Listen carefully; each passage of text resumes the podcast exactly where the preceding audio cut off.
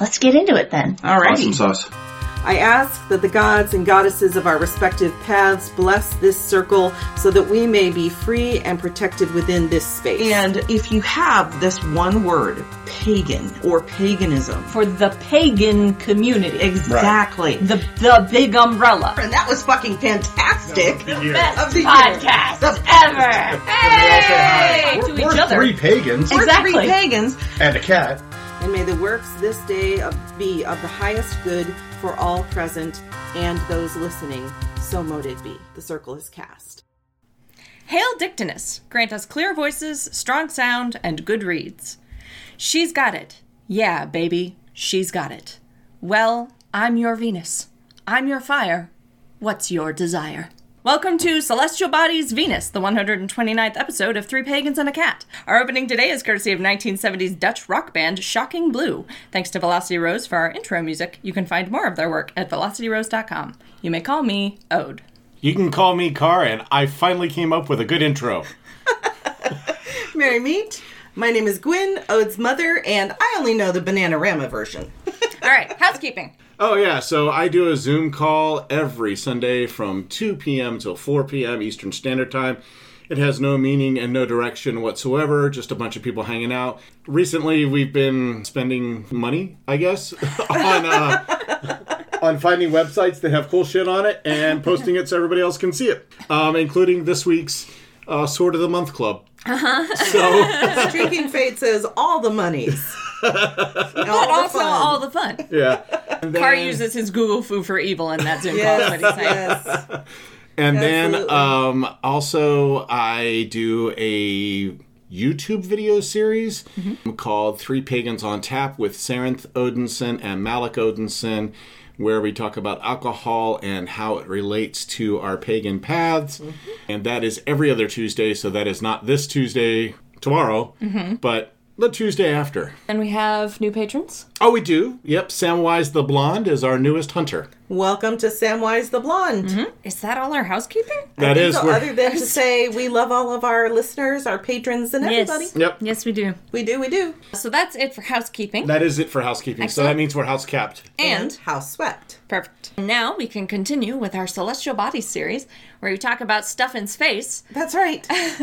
And we always start these episodes with a, like a science corner. And obviously, Oh, it's talking, Science Corner! Oh. We're talking about the planet Venus. Yes. I learned a lot about Venus in for this episode. There was so much mm-hmm. shit about Venus. I was like, I learned absolutely nothing about Venus for this episode. I did, on the other hand, come up with a great Karst table. The Venus is. Those of you who can't see us in the vocal, Carr has just turned to me, put his elbows on the table and his chin in his hands, like, tell me science, Ode. From Earth in the night sky, Venus is the second brightest object after the moon, between Mercury and Earth. So mm-hmm. it's the second planet out from the sun. It's sometimes called Earth's sister planet. Mm-hmm. Uh, it's a terrestrial planet with. It was originally thought to have a much more similar makeup to Earth than it actually does. early in its early stages. That's part of the reason that in a lot of like earlier science fiction, you see Venus used as like an Earth colony a lot. Nowadays, you usually see like if someone's gonna terraform a planet in science fiction, it's usually Mars. But it used to be Venus mm-hmm. before we discovered a lot of really gnarly things about Venus's atmosphere. Like the fact that uh, ships, for one thing, when they do land, you know, NASA ships, they just they get destructed in about two Yeah, hours. they get just they, wrecked. they just melt and get destroyed. They're trying to create a new rover like now that will actually like last long enough for it to be worth sending. yeah, and part of the reason is because its atmosphere is not friendly. No, it has an extremely dense atmosphere, which is 96% carbon dioxide. Mm-hmm. It's essentially the greenhouse gas atmosphere. Gone wild. They mm. said it's like it's gone on steroids. Yeah, it's just crazy. It's, an atmosphere of basically soup. Overactive, I think, is one way to to, To describe, it. Yeah. Yeah. And sort of everything about Venus is overactive. So Venus is Yeah. kind of like the William Shatner of planets. It's overactive. yes. And and that's true about basically mm. everything about Venus. So Yeah. its atmosphere is extremely, extremely dense.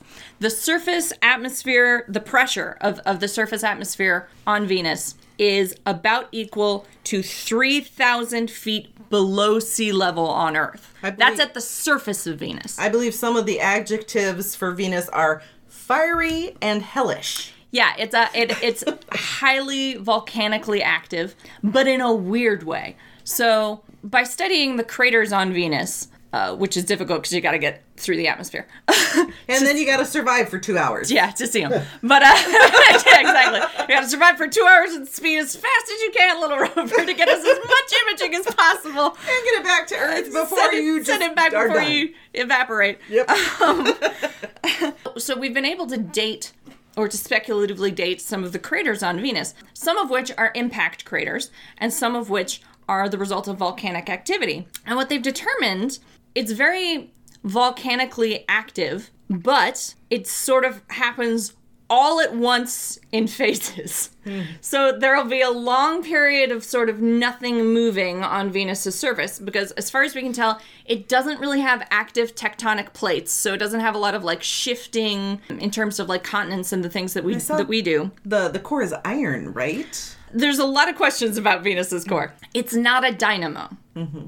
So Earth's core is a dynamo, which is a lot of science things put together that result in a strong magnetosphere. Venus has a very, very weak magnetosphere, which is weird combined with its extremely dense atmosphere. Mm. And we're not sure if it even has. So, so there have been some people speculating maybe Venus just doesn't have a core. Like obviously there's a center of Venus, Yeah. But heard- maybe not a core of Venus. Yeah, Or the way Venus's core is constructed is different from the way we would expect a terrestrial planet's core to be constructed. Yeah, and with all that volcanic activity, there's certainly molten something going on under there. Right. So what happens is there will be long periods of essentially surface level inactivity on Venus with not a lot of uh, geological movement, and then all of a sudden Venus will explode and a bunch of volcanoes will go off at once and sort of reshape the landscape of Venus very dramatically, and then there will be another long period of dormancy. So it's like Venus gets pissed off every once in a while. Basically, Yeah, very temperamental. um, they think Venus actually used to have water, that it used to have liquid water on the surface of the planet, but through these kind of events, it's all been evaporated out and entered the extremely dense atmosphere. and it could explain why there's clouds of sulfuric acid. Mm-hmm. Yeah. Hmm. There's so there's there's still a lot of questions about how exactly Venus came to this state in part because it's actually really really hard for us to study it closely and in depth because of the conditions Right. of Venus. They do know it's very dry. It's a very dry, hot planet. It's usually described as desert like Yeah. in terms of its surface makeup. Uh, it's also isothermal, which means it's sort of the same temperature all the way around. So most hot, yes. The temperature of Venus is very, very hot. It's Vulcan gone mad. But most planets, you know, like we talked about Mercury last time, the equator is hotter substantially than the poles. That's not the case for Venus. Nope. Venus is just sort of uniformly hot all over. so, fiery, hellish, hot planet. Yes. It's not a place that is human habitable. No. Or that we have any practicable way to make human habitable, despite what earlier science fiction pre studies of Venus would have, would Probably have told because they could see it so clearly. you could see it really clearly, um, and sort of from a distance, it looks very Earth like. Until you get to the you, hell planet. until you get there and realize, oh no, nothing about this is inviting. This is not at all. friendly. We could not build cities on this. Couldn't even build outposts on this. Now there has been some debate about whether it might be possible to build in atmosphere stations hmm. on Venus because the atmosphere is extraordinarily dense. Like, there's been some speculative science about maybe we could build something in the atmosphere that would be supported by the atmosphere, but it would have to be made out of very specific corrosion resistant materials. Otherwise, it'll melt in two hours. Yeah. I cannot, you know, stress Just the enough. point. Yeah, two hours. Two hours maximum. Not Yeah. is, is the maximum amount of time they've that, been that, to that get we've those been able so far to get anything. Like I said, they're trying to build a rover that would last longer. Isn't that what the Hubble's for, though? Can't we just point the Hubble at Ju- yeah, just Yeah. look from a safe distance. Right. From- yeah. From safe distance, look at the planet. And that's most of the information we have about Venus is from probes observing it from odd. a distance. There's a phenomenon which was described in 1643 by a man named Giovanni Battista Riccioli. He calls it ashen light, and it's this phenomenon where from Earth, because of, of the way Venus is positioned and its, its axis around the sun, we actually see phases of Venus, similar to phases of the moon. We can see it sort of as a crescent that waxes and wanes over time. Riccioli, in 1643, was observing Venus and saw the dark part of Venus appeared to be emanating some kind of luminescence Okay. which, because it's not a star, but a planet, doesn't make a tremendous amount of sense. So there's been a lot of discussion about what that might have been. Venusians. Venusians? So he thought it was producing some kind of luminescence. There's been some theories since that it might be lightning hmm. because there have been some indications with some kinds of telemetry and observations of Venus that there might be some kind of weather in those clouds that could mm-hmm. produce lightning. Mm-hmm. God, wouldn't that be scary? Sulfuric acid and lightning. And lightning. Ugh. but we haven't actually observed lightning on Venus. So there have been crafts that have gone past Venus specifically looking for Venusian lightning and not been able to detect anything. Hmm.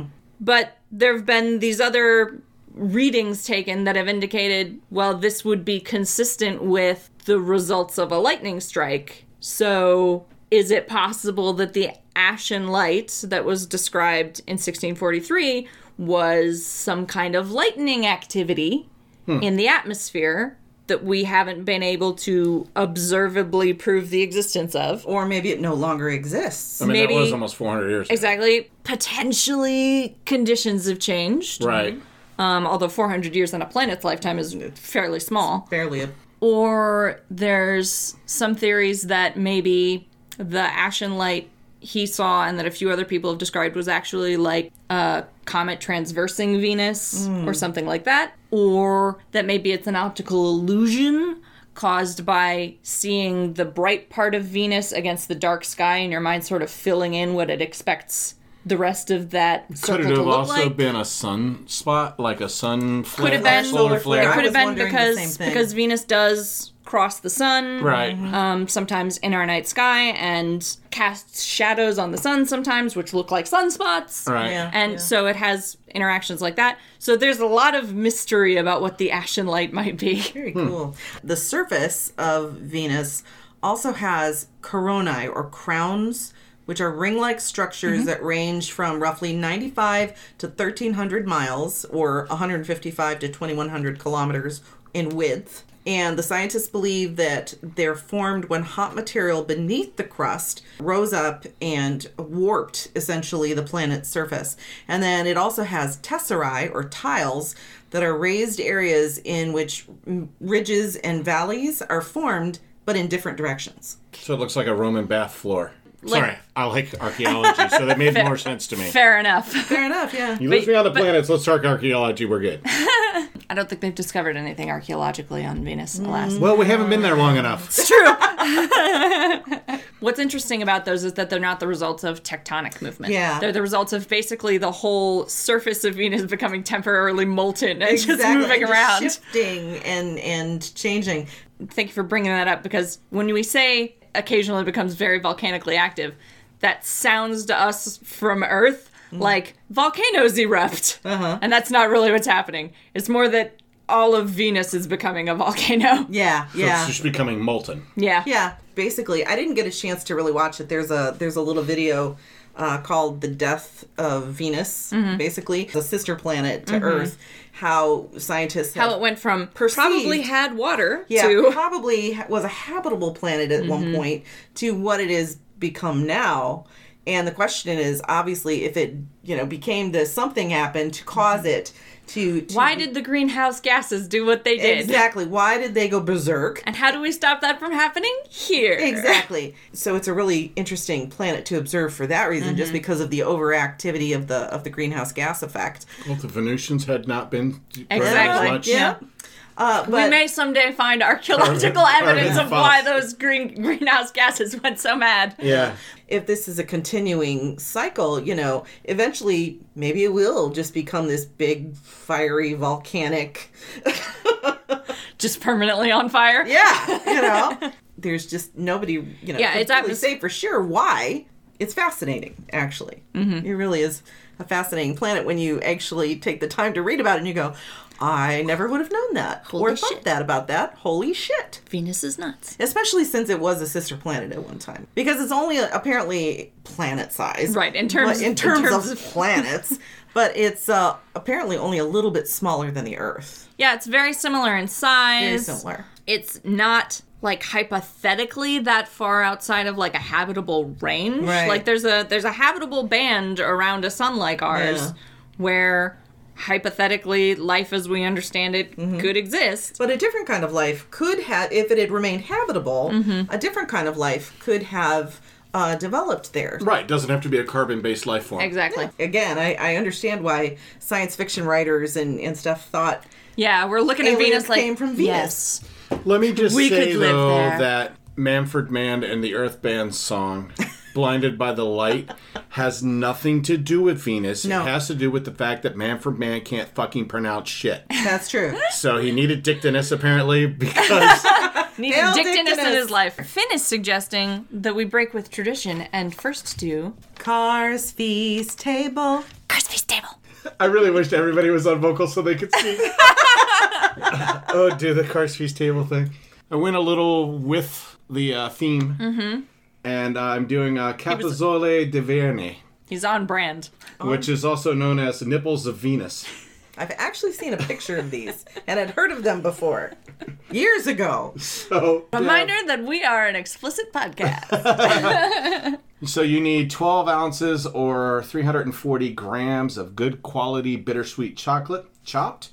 16 ounces or 459 grams of canned whole chestnuts drained, 6 tablespoons or 84 grams of unsalted softened butter, a half a cup, I'm gonna let you all figure out the grams of sugar, an eighth of a teaspoon of salt, a quarter of a cup of brandy or more.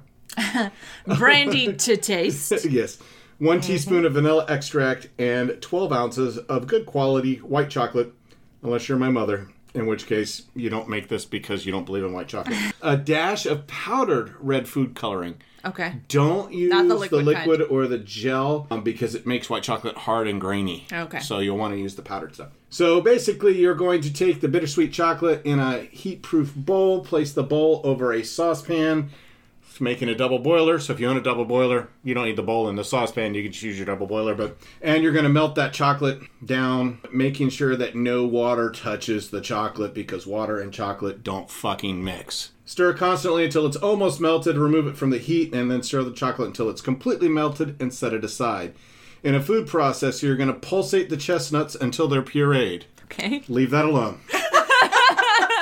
God damn it.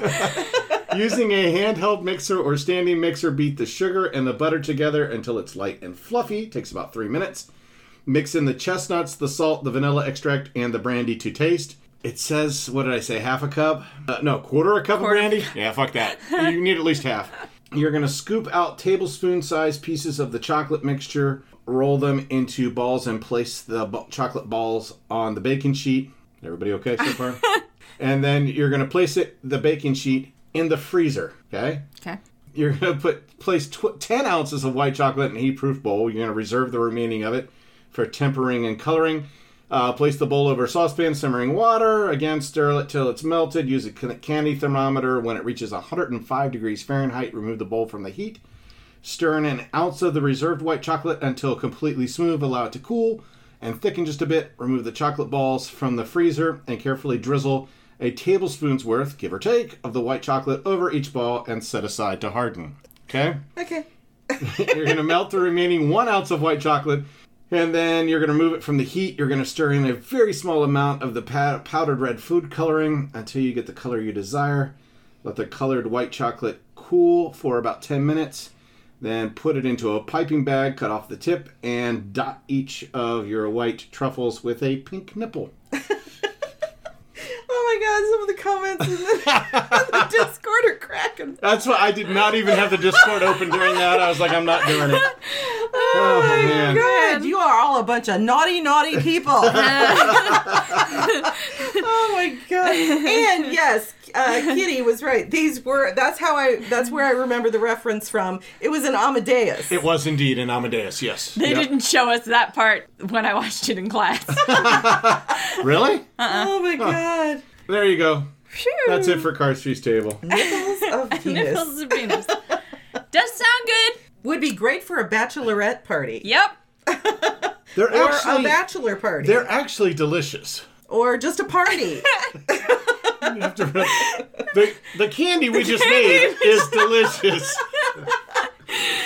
oh man! Go yeah, on, moving uh, on. Moving on.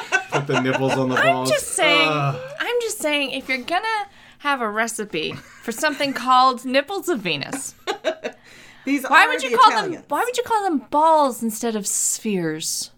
I don't know. Like, if you want to avoid the not safe for work implications, the word sphere is right there. People are saying just remember your safe word when making these.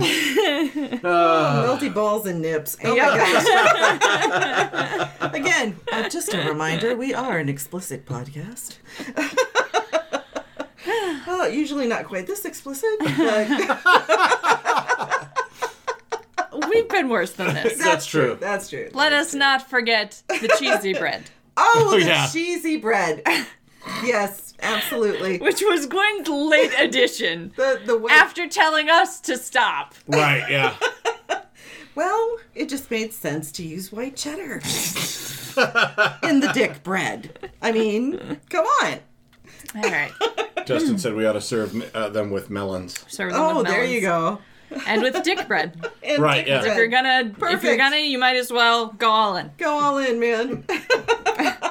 One of the things that I thought interesting about Venus Mm-hmm. is that just like Mercury, it was considered two separate stars. Yes. A morning star and an evening star, and the morning star was called Vesper, and the evening star was called Lucifer. I just thought that was really interesting that not only was Mercury a morning, morning and and evening, evening star, star. but also so was Venus. Yep. So Lucifer was called the evening star, Yes. which is funny because the Bible refers to him as the, morning morning, star. Morning Star. Yes. Yeah. But yeah, according to what I what I read, he was uh the Lucifer. Lucifer the, the was the evening name of star the was evening called star. Lucifer. Yeah. yeah. Yeah. Although Those Lucifer creeps. just means light or light bearer. And Yes, light Vesper, bright. uh, the morning star, that's where the Roman Catholic Church got the, Vespers. the The Vespers. morning Vespers Yeah. was because of the morning star, I uh, assume- which was Venus. I assume by tradition you did them when you could see the star Probably, yeah, yeah. because it's the second brightest object in our sky. You can actually see it in daytime sometimes. It's sometimes mistaken for like a satellite. Sometimes you see like a bright spot in the sky even when the sun is out. That's actually it's not a satellite or, or an airplane or anything. That's that's just Venus. Yep, yep. So would that be why some people say there's a satellite of love, but they actually mean Venus? Is this another song? No. Well, maybe. I don't know. You you delivered that the exact same way you deliver You- lyric you jokes. did. So we. So I assume it's based on the I song. don't. Kitty H is it is a song. Apparently, it's a song. Oh, okay. Stuck well, in my head. That is how you how you roll. So Okay, I, I don't know. I've never heard "Satellite of Love" before. Okay. This is why I was assuming it was a lyric from a song I didn't know. Apparently, it's Lou Reed. Oh, Good to know. Different cultures had different beliefs about Venus, Mm-hmm. the planet, obviously. Um, and uh, it was often associated with disasters, and sacrifices were made to calm its fury. Yes. In ancient Babylon, it was associated with Inanna, who is a goddess with um. Let's describe her as intemperate, who who could be very good to have on your side, and also very, very bad to have hate you. Yeah, yeah. and Inanna deciding that she hated you could happen at any time. Um, so Venus was associated with her, um, in part because it had that sort of weird position in the sky where it's Right. sort of constantly moving in an irregular pattern. Which is actually so the path that Venus takes from Earth, if you chart Venus's path through the sky with Earth in the center of that chart. It creates what's called the pentagram of Venus, which sort of looks like like a spirogram. You know those little Yeah. things you used to. I used to Spirograph. have one. Yeah. Yeah. It, it, it looks like sort of the result of a spirograph, but it creates this little five petaled flower center in the shape, and then a bunch of overlapping circles. It's a really interesting shape. But that's just literally the path that Venus appears to take mm-hmm. through our sky from our position on Earth. I find it really interesting, and I wonder if people I haven't been able to find de- definitively whether people are mm-hmm. using the pentagram of Venus for Venusian magic. Right. But it seems to me really logical that they should be if they're not, Very, very true. because it, it's literally describing the path of the planet. Yeah. Venus was considered by many cultures to be just as important as the sun or the moon, probably mm-hmm. because it was It's very bright. very bright and visible, and maybe because of the way it moved. Mm-hmm. And of course, it was uh, the morning and evening star. It was associated with the goddess Eos as the morning star. Hmm. But interestingly, I did not know this, it is also associated with the two torches of Hecate Oh, interesting. as morning and evening star. interesting. So, yeah, I thought that was very, very interesting. Especially with the, the fiery connotation. Yes. Especially since that was before we knew that Venus was entirely made out of fire. Uh huh. But I can only assume because it's so bright that that's how it was associated with with fire because Right. of that. A lot of cultures didn't realize it was one planet. They thought it was two individual objects. Right, because of the way it would move and plants and things that are associated. There's like a fucking list. So why don't you go through some of the plants and then we'll do this thing where you talk about plants. Okay, well we can do that. Some of the plants include uh, alkanet, American alder, persimmon, almond, ambrosia. Is ambrosia a plant? There is a there is an ambrosia plant. Amazing. asparagus, baby's breath, beans, bergamot, birch, bishop's weed, bitter melon, bramble, blackberry, cardamom, cashew, cat's foot. I mean, you get the idea. There's a there's a all A through Z. There there's a fuck ton of plants Is that there, are is associated there what's with in the Venus. V's? In my in my heart, I still wonder how they come up with these. But there is something in the V's. yes. and Justin just said, "Watch out, Gwen. It's, a, trap. It's time for Gwen's Garden Gems." Thank you for that, Justin, because yes, I am indeed going to talk about the Venus flytrap today. I wasn't originally going to talk about Venus flytrap because I thought, you know, obvious. But then Carr talked about, you know, Nipples of nipples Venus of Nipples of Venus. So I thought, eh, what the heck? and little chocolate balls. Yes. So, uh, Venus flytrap, Dionaea muscipula, which actually means mousetrap in in Latin. Then why do we call it a fly trap? That Well, because mice are too big for it to catch. Well, here, and let me tell you why. Okay, so the thing about carnivorous plants is they do kind of blur the lines between animal and plant, but they don't necessarily eat meat. Like, you know, you see people like get feeding hamburgers. Uh-huh, that's Venus. not gonna work. That's actually going to kill the plant. Yeah. Because what they need is insect and bug protein. Yep. but anyway, it basically waits for its prey to enter its trap and so that it can then trap it and slowly consume and digest it. I mean, it's a, it's Yeah, like it's a, it's basically f- like it has like a pool of stomach acid, basically, right? kind of it's evolved to get its uh, nutrients from bugs rather than the soil so it actually has roots that are very delicate Hmm. and they're not equipped to process nitrogen or the various types of of uh, chemicals and and nutrients Minerals. and minerals that you find in soil in fact, fertilizer will harm the plant if you have a Venus flytrap and you try to give it food or or Plant food is not for no, Venus you don't you don't do that. And in fact, um, if you have a Venus flytrap plant, you actually avoid potting mix anything rich, anything with added Put nutrients. Put it in bad soil. No, actually, the the best, according to what I've read, is you put in half peat moss and half perlite. That way, it has both good drainage and absorption of water. But you either want to give it distilled water, filtered water, or collected rainwater. You don't want to give it water from a tap. Um, because chemicals. It, chemicals. The medium does need to be moist and not dry, and it does need full sunlight. Some people think that it does okay in, shade. diffuse or in, in shade light, but it, it actually needs full direct sun. It does not need extra humidity, but occasionally misting it is fine. Its growing period is from March to October.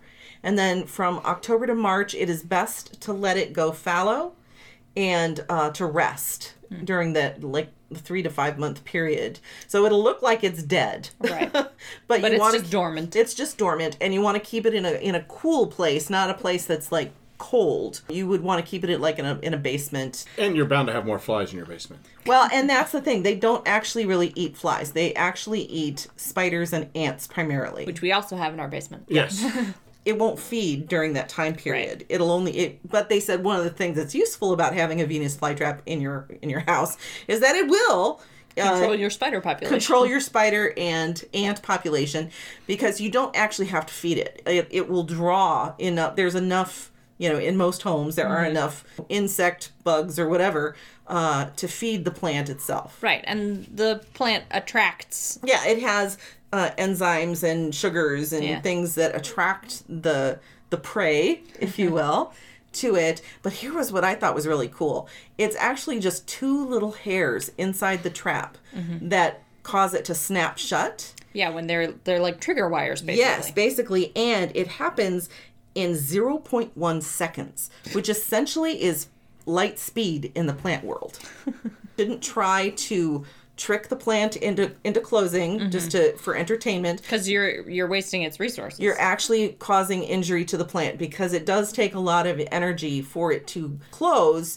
And if it's doing that and not receiving any nutrients, then it's wasted It- it- energy it'll die. and it'll eventually harm the plant. You can feed it manually, but again, you don't have to. And really, do not, you know, a lot of you'll see people like trying to feed it hamburger and stuff. And do not feed it actual meat. It, it really Mm-hmm. it's, does. it's not so much a carnivorous plant as an insectivorous plant. Yes, exactly. So it, it needs ants, it's spiders, and and it actually senses and knows when it has its particular prey that it wants in it. So if something crosses its path and hits those little hairs, hairs that is uh, not that is insect? not what it would feed on, it will not close. It, it it knows its prey. It knows when it's got f- a food source. Interesting. Mm-hmm. Rabbit's been giving all kinds of information, but one of the things they said is if it doesn't completely close and form a seal, it'll digest itself. Mm-hmm. Woof. So yeah, so you don't want to tease the plant. Yeah. uh, and you don't want to try to force it to open when it does close. right, because it's it's because doing that it's it's feeding, and it does take uh, I think up to five days or something like that For it to uh, finish. for it to finish, and then it will naturally open when it's ready. It does have little tiny white flowers. Mm-hmm. You trim those back, you'll get those interesting trap Mm-hmm. Portions of the plant, which is what attracts most people. It's what people Right. are not getting a Venus flytrap for the flowers. Right. Yeah.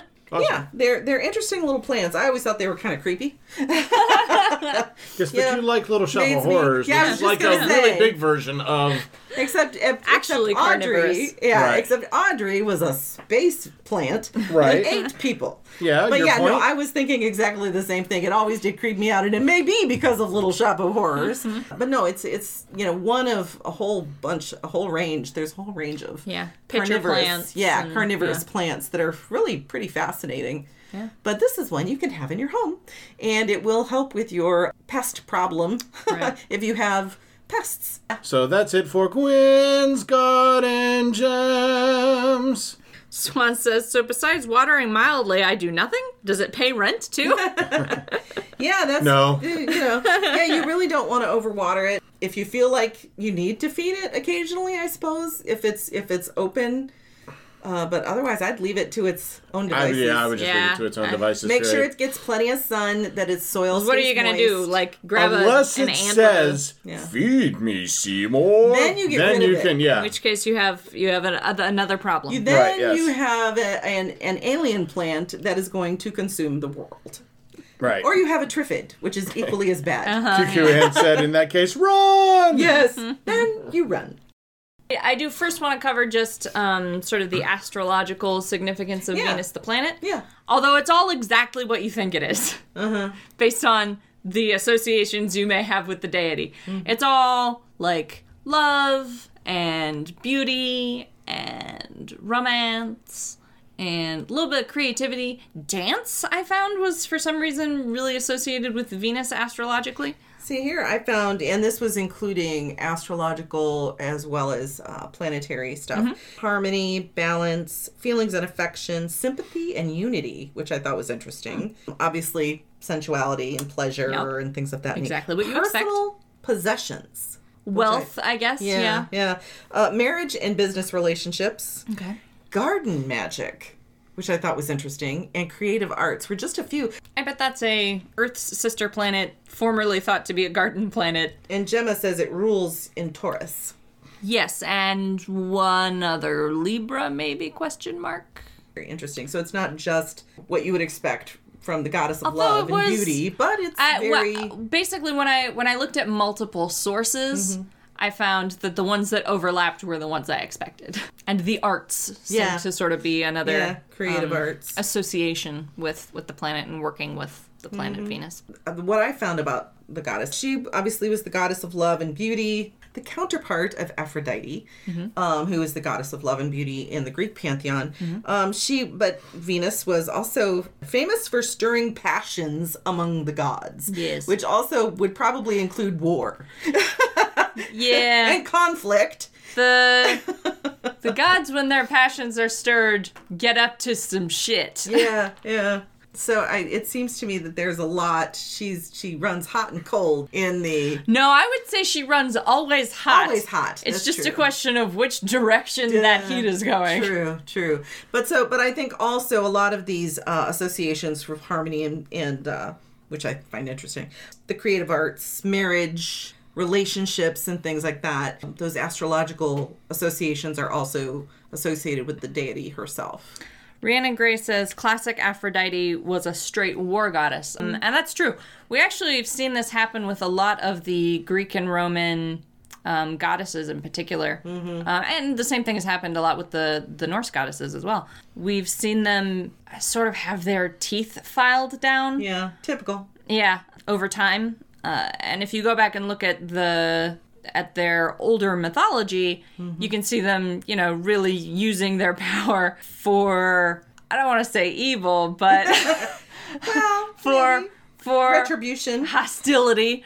The ancient sort of conception of love, I think, differed from how we treat love as a concept now in the modern day. I think there was more lust involved for one. Well, there thing. was yeah, but but I mean, like now we think of love as being mostly a positive thing, True, right? Like as a thing that sort of enriches your life and improves your circumstances and makes you feel good. Mm-hmm. In a lot of the ancient world, love was basically a form of madness Mm-hmm. that could ruin your life and in a lot of stories did Yeah, well, like Melkor was bringing out, which I think was more associated with the Aphrodite, not Venus, but the uh, the Trojan War. Mm-hmm. You know, it was because of jealousies stoked by the goddess of love. Well, and, and and it wouldn't even just be like Aphrodite stirred the pot and a war broke out, and that wasn't necessarily her fault. It would be like Aphrodite made Helen this unbelievably attractive woman, right? every man that every coveted. that that that these two These two kings, kings especially. wanted. And she wasn't doing that just like because she wanted Helen to find the perfect man, No, right? no, like no. she was specifically causing, like intentionally causing Strike. Chaos. Yeah, exactly. Chaos and um, strife. and and in a lot of the ancient world, that was true. And I think part of that is because of the way like marriage mores have changed. Mm-hmm. It used to be really common for your marriage to be political or to be Mm-hmm. arranged for you by your family, and so like falling in love and marrying for love was not really on the cards. Well, and I hate to fall to a you know to a line from from Hercules the TV show. But you're going to legendary to. adventures. But when they opened, one of the things they they talk about was the fact that uh, it was a time when the gods were capricious. At the and uh, they were the gods of ancient Greece and Rome and all of the mythologies. They are very capricious, and a lot of times they're stirring shit because they want to Because see, they're bored. because they're bored and they want to see humans jump. I mean, you Pretty know, much, yeah. I mean, let let's just be honest about it. So I, I think that's what we we do see. So and I and like you said, I do think it's because their conception was different from ours today. They they just lived in a sort of a different reality. Yeah, the people lived in a very different reality, and so their stories and their deities reflect that. I would say the gods are still capricious. We just don't pay as much attention to them Bingo. because, like, right now, Finn can't post. Like in the chat. Oh. Finn's having all kinds of like Discord issues. Uh huh. It's a god fucking with Finn. Well, well deservedly, I assume. But I think it's just that we don't pay enough attention yeah. to what they're doing around us, and we assume it's something we've done because we're a haughty people. Yeah. Um, Well, Good Gemma- word and very correct. And Gemma makes a good point because the deities, the gods and goddesses, are people, just you know, on a much bigger scale. Yeah. Yep. So they have their foibles. and their Yeah. their personal their interests. personal interests, their their characteristics and traits, mm-hmm. some of which are just contentious. contentious on a massively global scale. well, some. let's be honest. Some gods are just assholes, Yep. and that's okay Absolutely true. Yes. because they're gods. Uh-huh. But And I think part of this is because like it is a it, it is related to Venus the planet because Yeah. we all look at Venus and are like, "Ooh, it's pretty," But- from a distance. Yeah, But then you get up close and it destroys you. She'll destroy you. In fact, Steph also has a really good point going back to like Helen mm-hmm. of Troy and stuff. Most things started by someone said that someone was more beautiful or gifted than Aphrodite, and a lot of writing clumps jealousy into love and madness. And that's Yes. very, very true. Especially, Like- and that's that's partly because of the a point during Greek culture where Stoicism was highly valued. Right. Having and and expressing an emotion as intense as romantic love Mm-hmm. was really unseemly. And there are a lot of stories about Aphrodite slash Venus who um, gets pissed off because some woman, mortal- some mortal woman is declared to be more beautiful or Mm-hmm. lovely than the goddess of love and beauty. and she don't And like she that. would say, "Prove it." let me help you not prove it. Yeah. is what she really did. Yeah, yeah. Yeah. Doesn't mean we don't honor and love our deities, Right. but it means that we accept the truth about them and are We, realistic. we acknowledge their complexities. yeah, we Right. acknowledge and I think their that's complexities. and especially for goddesses, I think that gets sort of glossed over. It does. It does. And it also and um, especially for goddesses like Aphrodite uh, or Venus, who in the modern day have these associations with just sort of they've they've been gentled a lot. Yeah, yeah.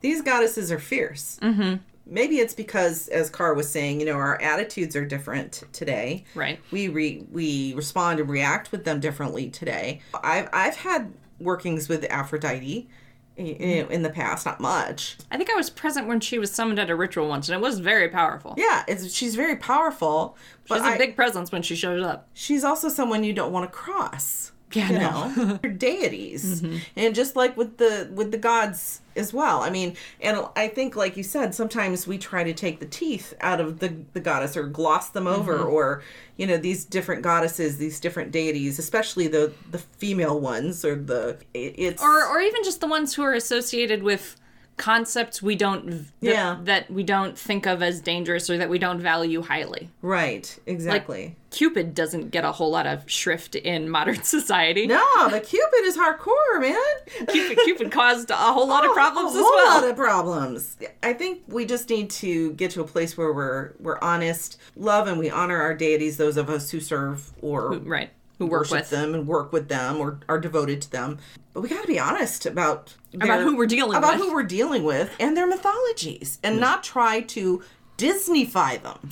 Yeah. Disney's Hercules has so much to answer for. Yeah, we gotta not Disneyfy our deities. But accept- Infantilized, says yeah, and infantilize. We need to accept them as they are. I mean, yes, we're going to have different uh, UPG Mm-hmm. and different VPG, uh, you know, for modern sensibilities.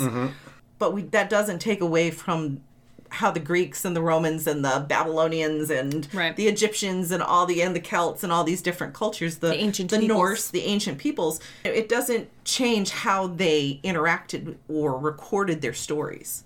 Rashala says, We've reduced so many of the ancient deities to surface level shells of themselves. Oh, that's really true. That's Yeah. really true. It's time for Oak's Stone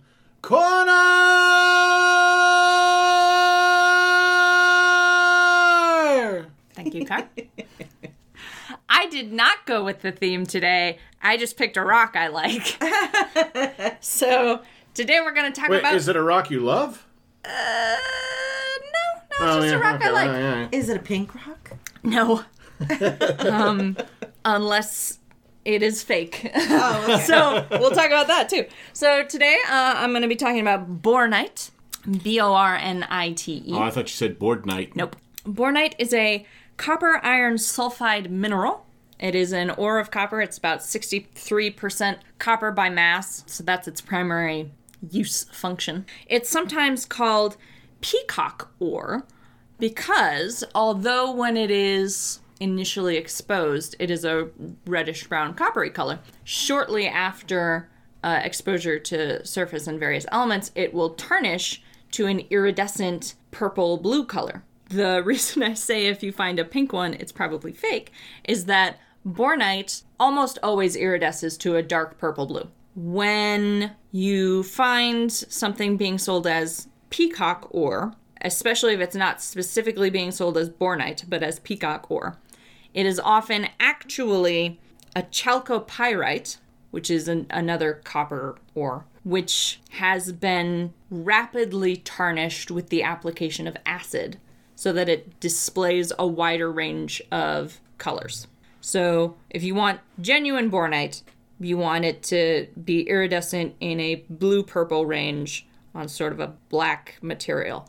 Any wider a range than that, and you're probably not looking at actual bornite. It might go a little bit into green, but very rarely. And you did say copper is one of the elements in it. Yes, it is. It's 63% copper by mass. Then you are on topic because I read somewhere, I don't remember where, that copper is one of the associated elements of Venus. Oh, I didn't even know. Yeah, so you're good. Spectacular. Synchronicity. Bornite is a Mohs 3, Ooh. so it's very soft, uh, brittle. So wouldn't be good for jewelry?